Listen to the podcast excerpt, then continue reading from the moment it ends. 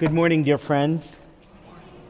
I have a, a, brief outline for you today. I was thinking today would be, in some ways, a bit more of a devotional just because we have these other parts in the service. And uh, uh, want you to be blessed by the words of the Apostle Paul to Titus um, as we wrap up. We're, we only have a few weeks left in Titus. And then we're going to go into um, some special messages for the Advent season.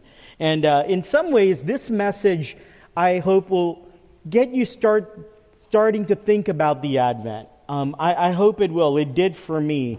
I have to admit, in preparing this message this week, even though it was a super busy week, I was greatly, greatly blessed in just reading, preparing, meditating, and it actually helped me get ready for Christmas.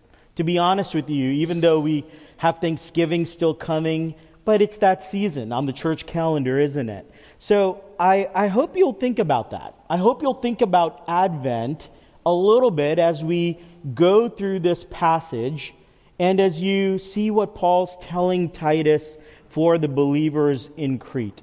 So let me begin by giving you three ideas. Three ideas as a map for where we're going this morning. First, the word grace. And let me give it in a sentence form grace has come.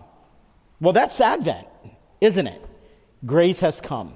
Second is glory is coming. So grace has come. Two, glory is coming. So, one of the things that we like to say here is when we celebrate Christmas, we don't want to just celebrate Christmas. We want to celebrate the Lord's second advent which is his coming again. And that's really the beauty of celebrating Christmas is to look forward to Jesus coming back again. And the third is the word godliness. And I'll say it in a sentence form by saying this godliness is for you right now. So let me say it again grace has come. Two, glory is coming. And thirdly, godliness is for now. So, would you pray with me and we will uh, go into God's Word um, and uh, we, we, will, we will uh, prepare for what the Lord has for us. Lord, we thank you for this morning, for gathering us together. Thank you for Karis and Motoki. Thank you for Jack and for the faithful lives of your people here at Trinity. Lord, I pray, O oh God, that you would continue to bless us as we open up your word each week.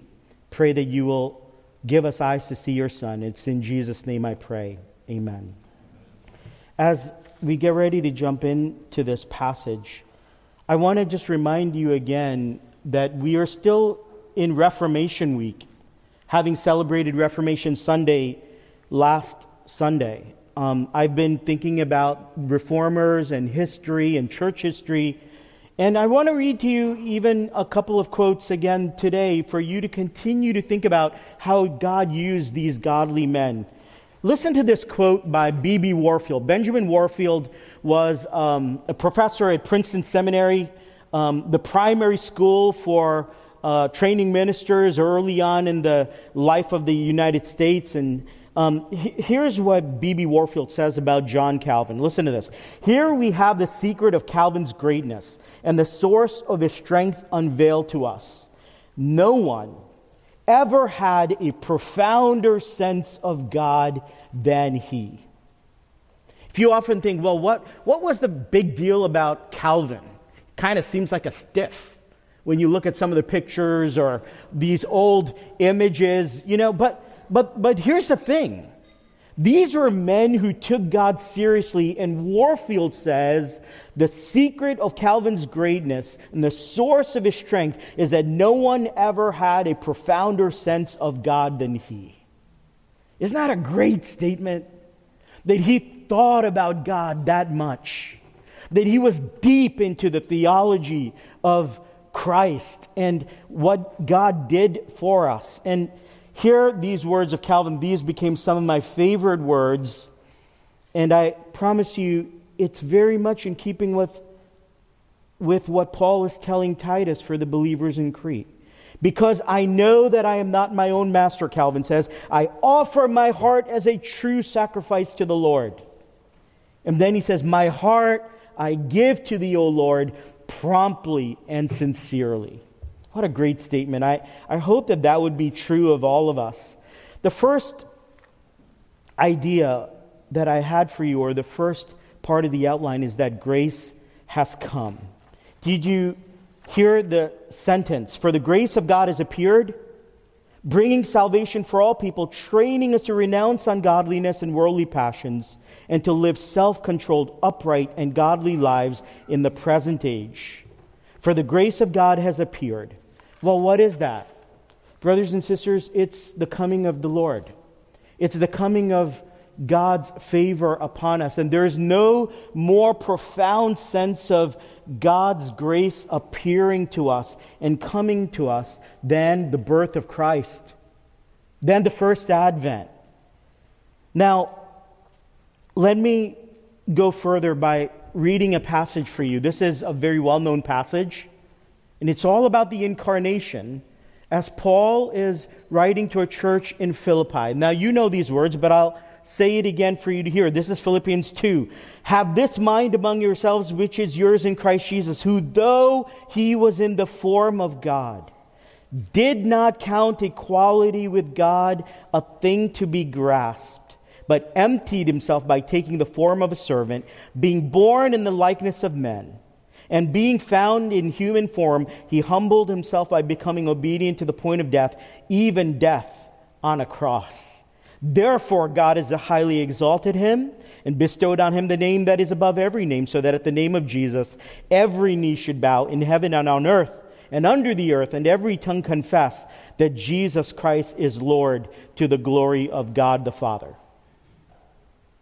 The one who was forever the one who is the second person of the Godhead, took on human form, even the form of a human. He, he, he stooped down to become human for us. And that's grace coming to us. Now, let me, let me put it in context for a minute. Do you remember what I told you a couple weeks ago, ago about this island of Crete? Remember the people who lived there are called Cretans? And their own people referred to them as people who are liars, evil beasts, and lazy gluttons. And what does Paul say? It's all true. That's exactly who they are. Because your own prophets, your own authors, your own teachers have said this about you. But I want you to think about this. Think about this in light of grace coming. I hope this will be applicable to you as it is for me as I realize, man, these words are all on purpose here. Crete is the largest of the Greek islands.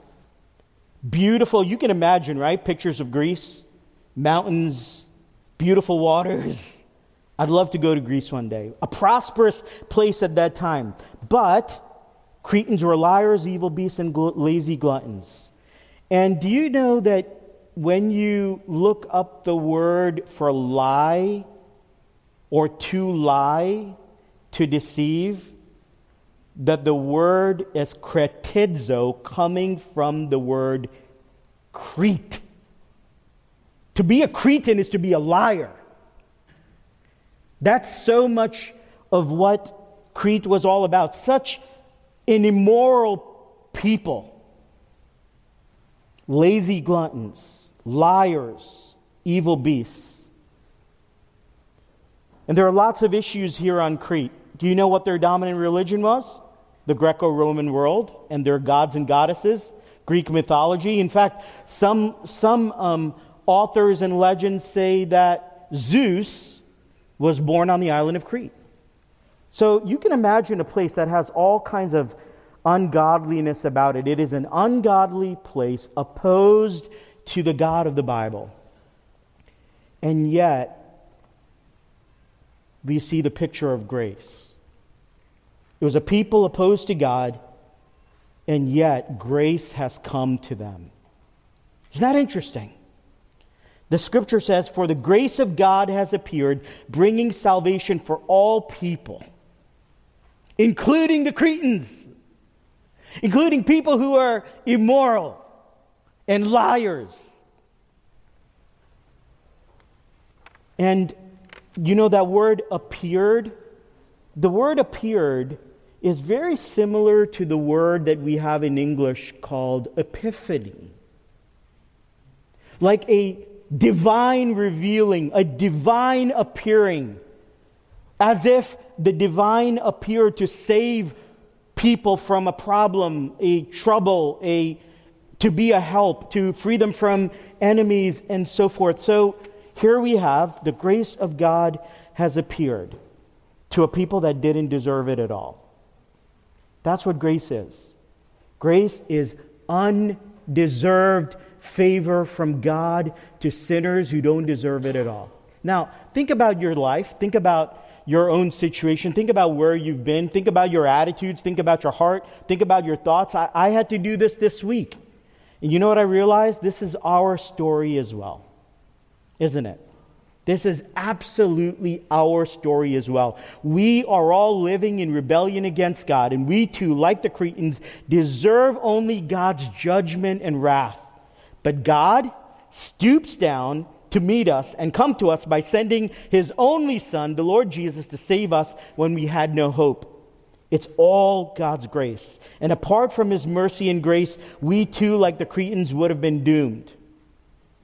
Listen to this. This is from Martin Luther. Okay, listen to this. He says, I said, Isn't it enough that we miserable sinners, lost for all eternity because of original sin, are oppressed by every kind of calamity through the gospel, and through the gospel threaten us with his justice and wrath? See, Luther felt condemned by God when he read the scriptures. He felt that God's wrath was on him and that he couldn't do enough. This was how I was raging with the wild and disturbed conscience. I constantly badgered St. Paul about that spot in Romans.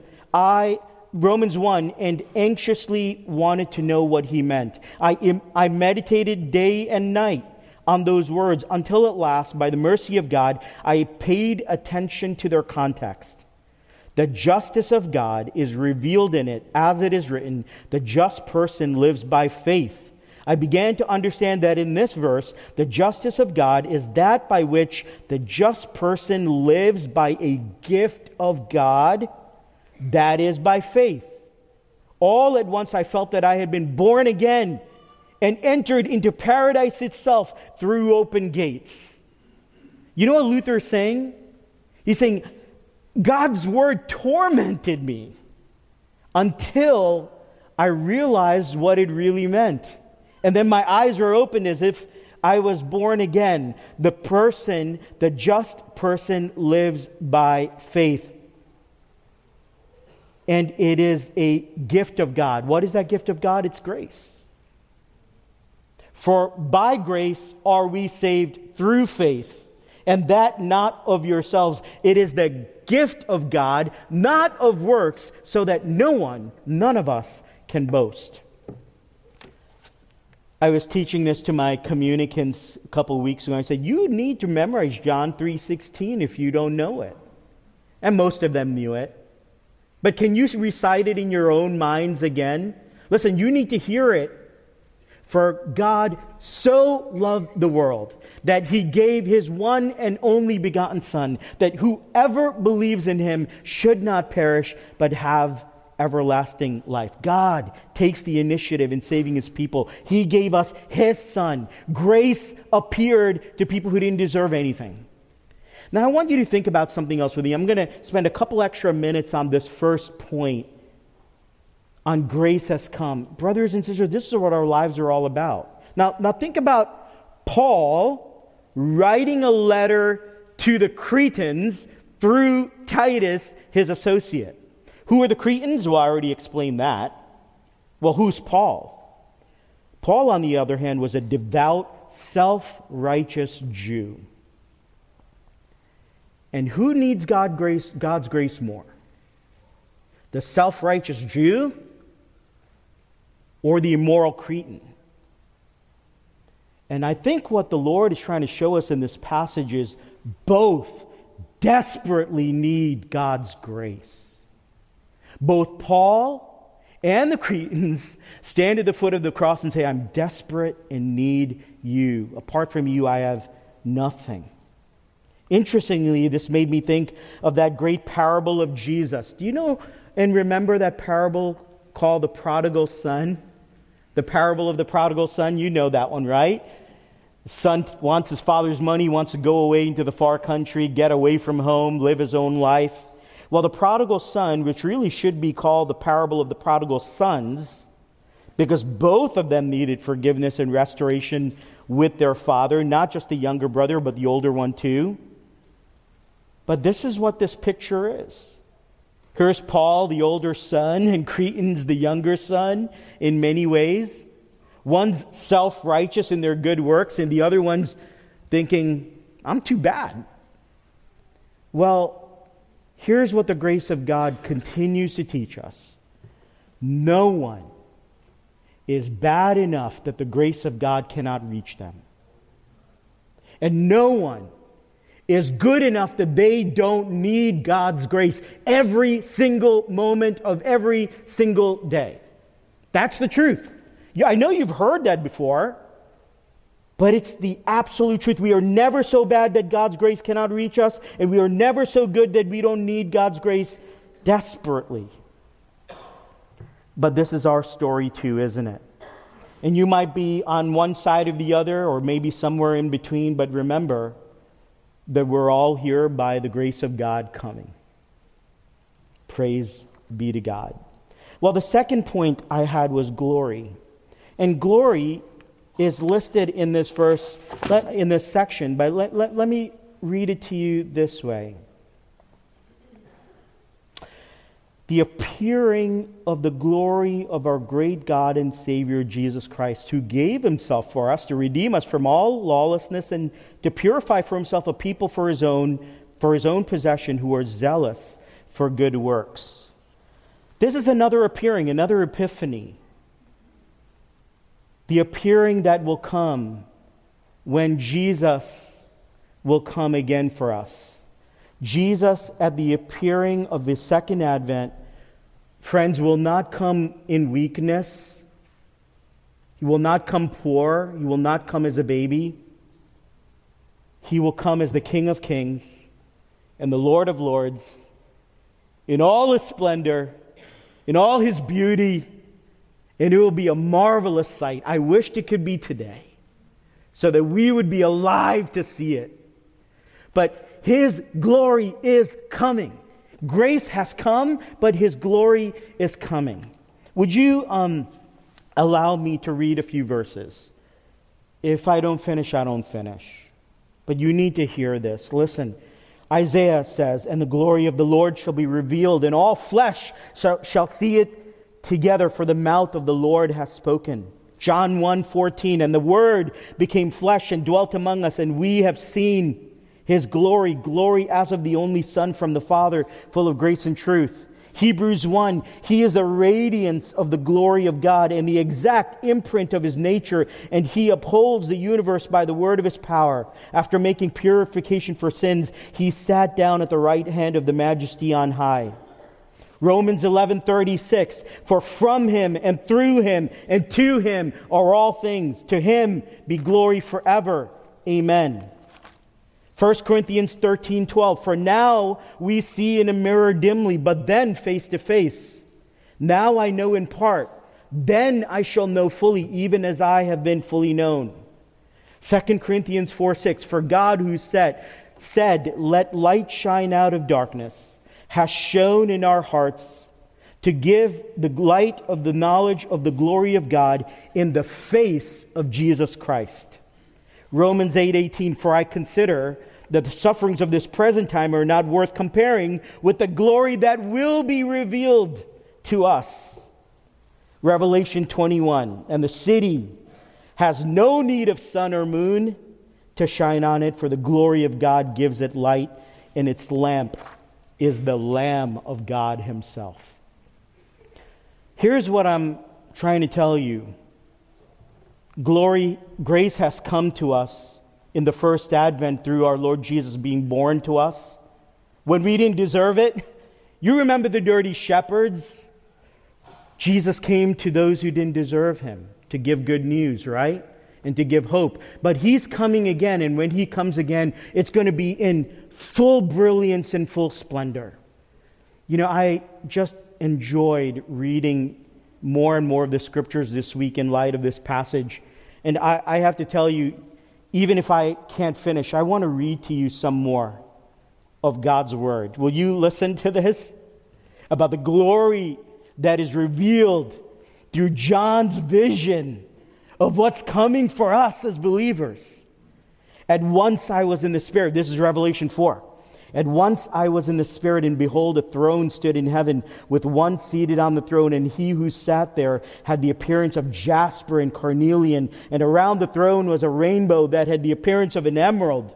Around the throne were 24 thrones, and seated on the thrones were 24 elders clothed with white garments with golden crowns on their heads. From the throne came flashes of lightning and rumblings and peals of thunder, and before the throne were burning seven torches of fire, which are the seven spirits of God. And before the throne there was, as it were, a sea of glass like crystal.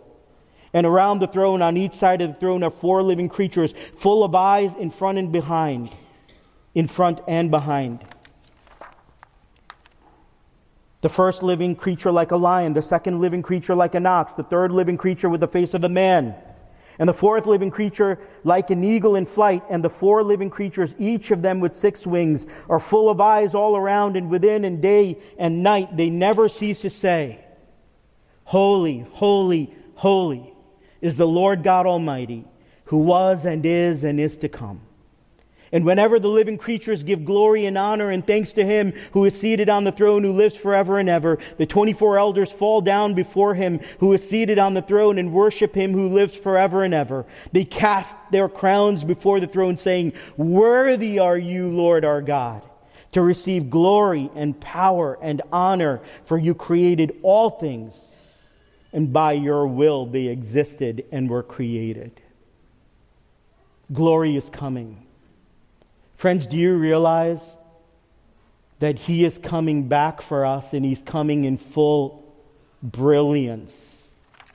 And He is the one who is worthy to take the scroll and to open its seals. And the scriptures in chapter 4 and 5 continue to say, Worthy is the Lamb who was slain to receive power and wealth and wisdom and might and honor and glory and blessing. And this is the picture that we are given. You know, right here at Trinity, many years ago, we had the privilege of welcoming a great, wonderful theologian teacher named Dr. Sinclair Ferguson. He was one of my professors, Pastor Jeff's as well, and we had a chance to, to welcome him here to do a little conference.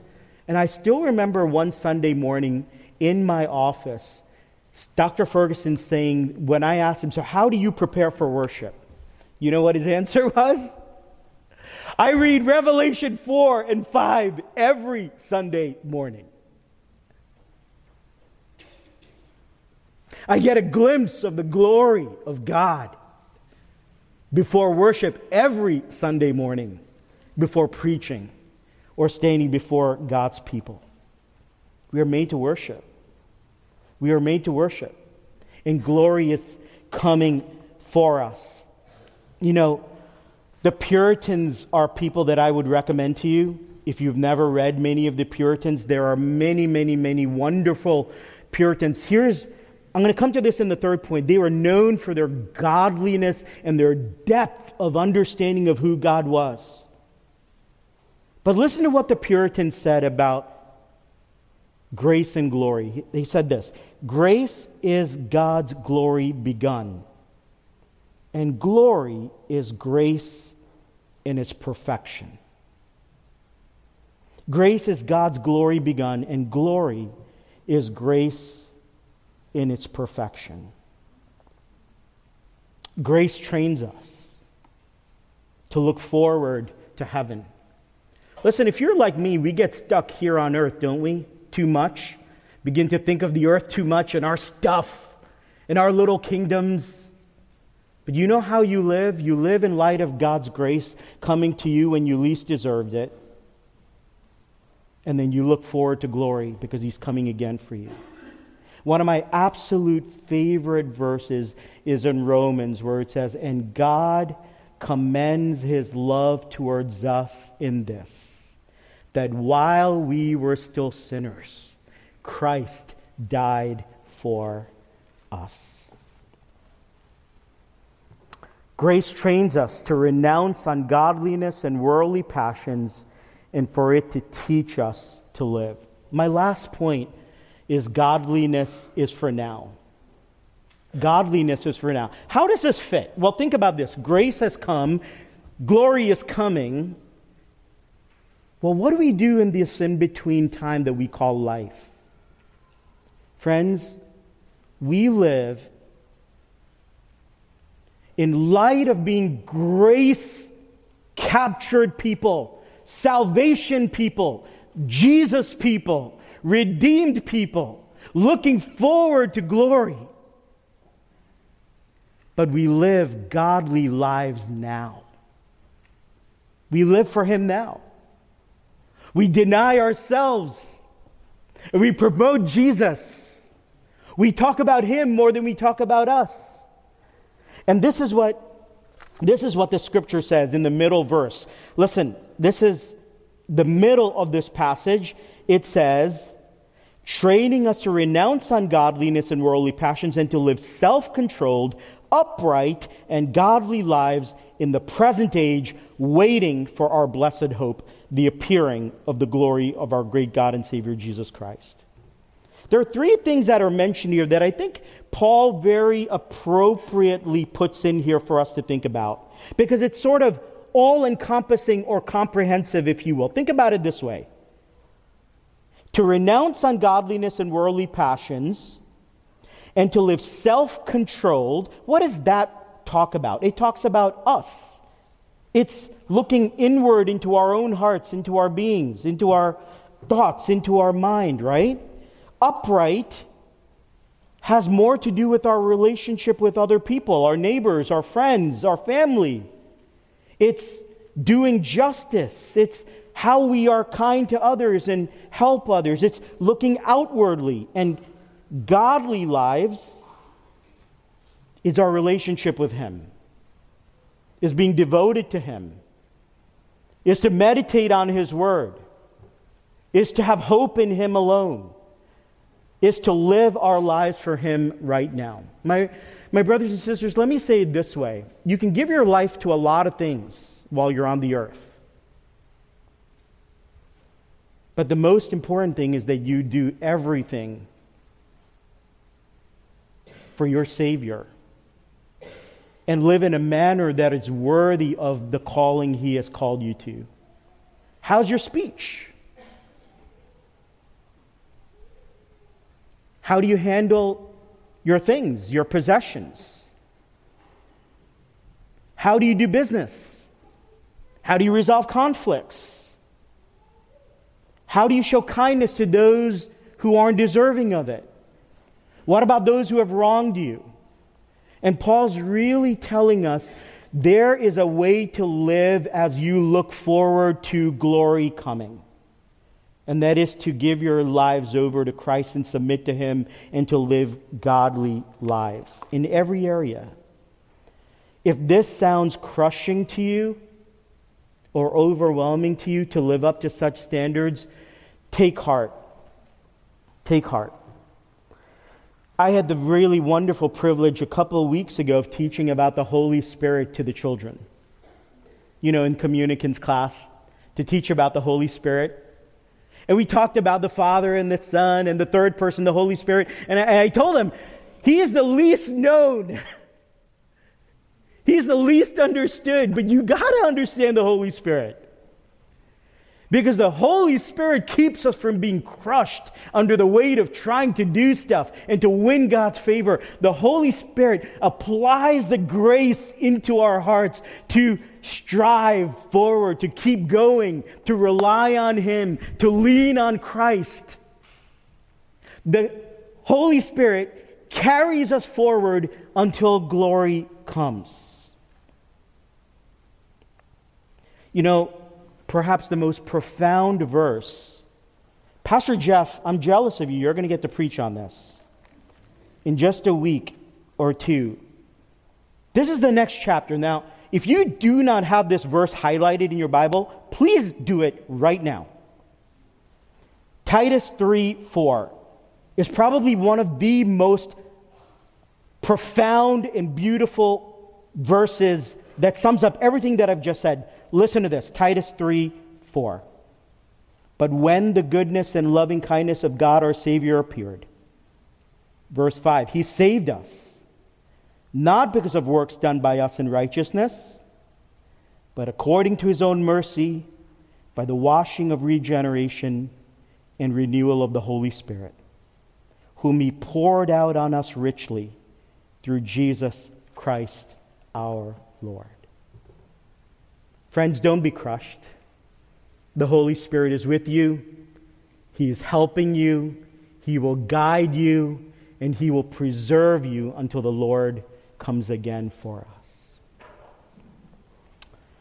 This is God's truth for us. He's coming again for us.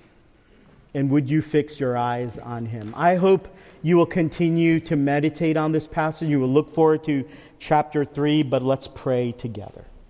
Father, I am so thankful for all that you continue to teach us from your word. We thank you for the first advent, but Lord, we so joyfully look forward to the second advent. And we pray that during this time on earth, Lord, that you would, through your Spirit, empower us to live lives of godliness, to put away pride and selfishness, and to live our lives that's in a way that's pleasing to you. We thank you for this passage. And it's in Jesus' name we pray. Amen.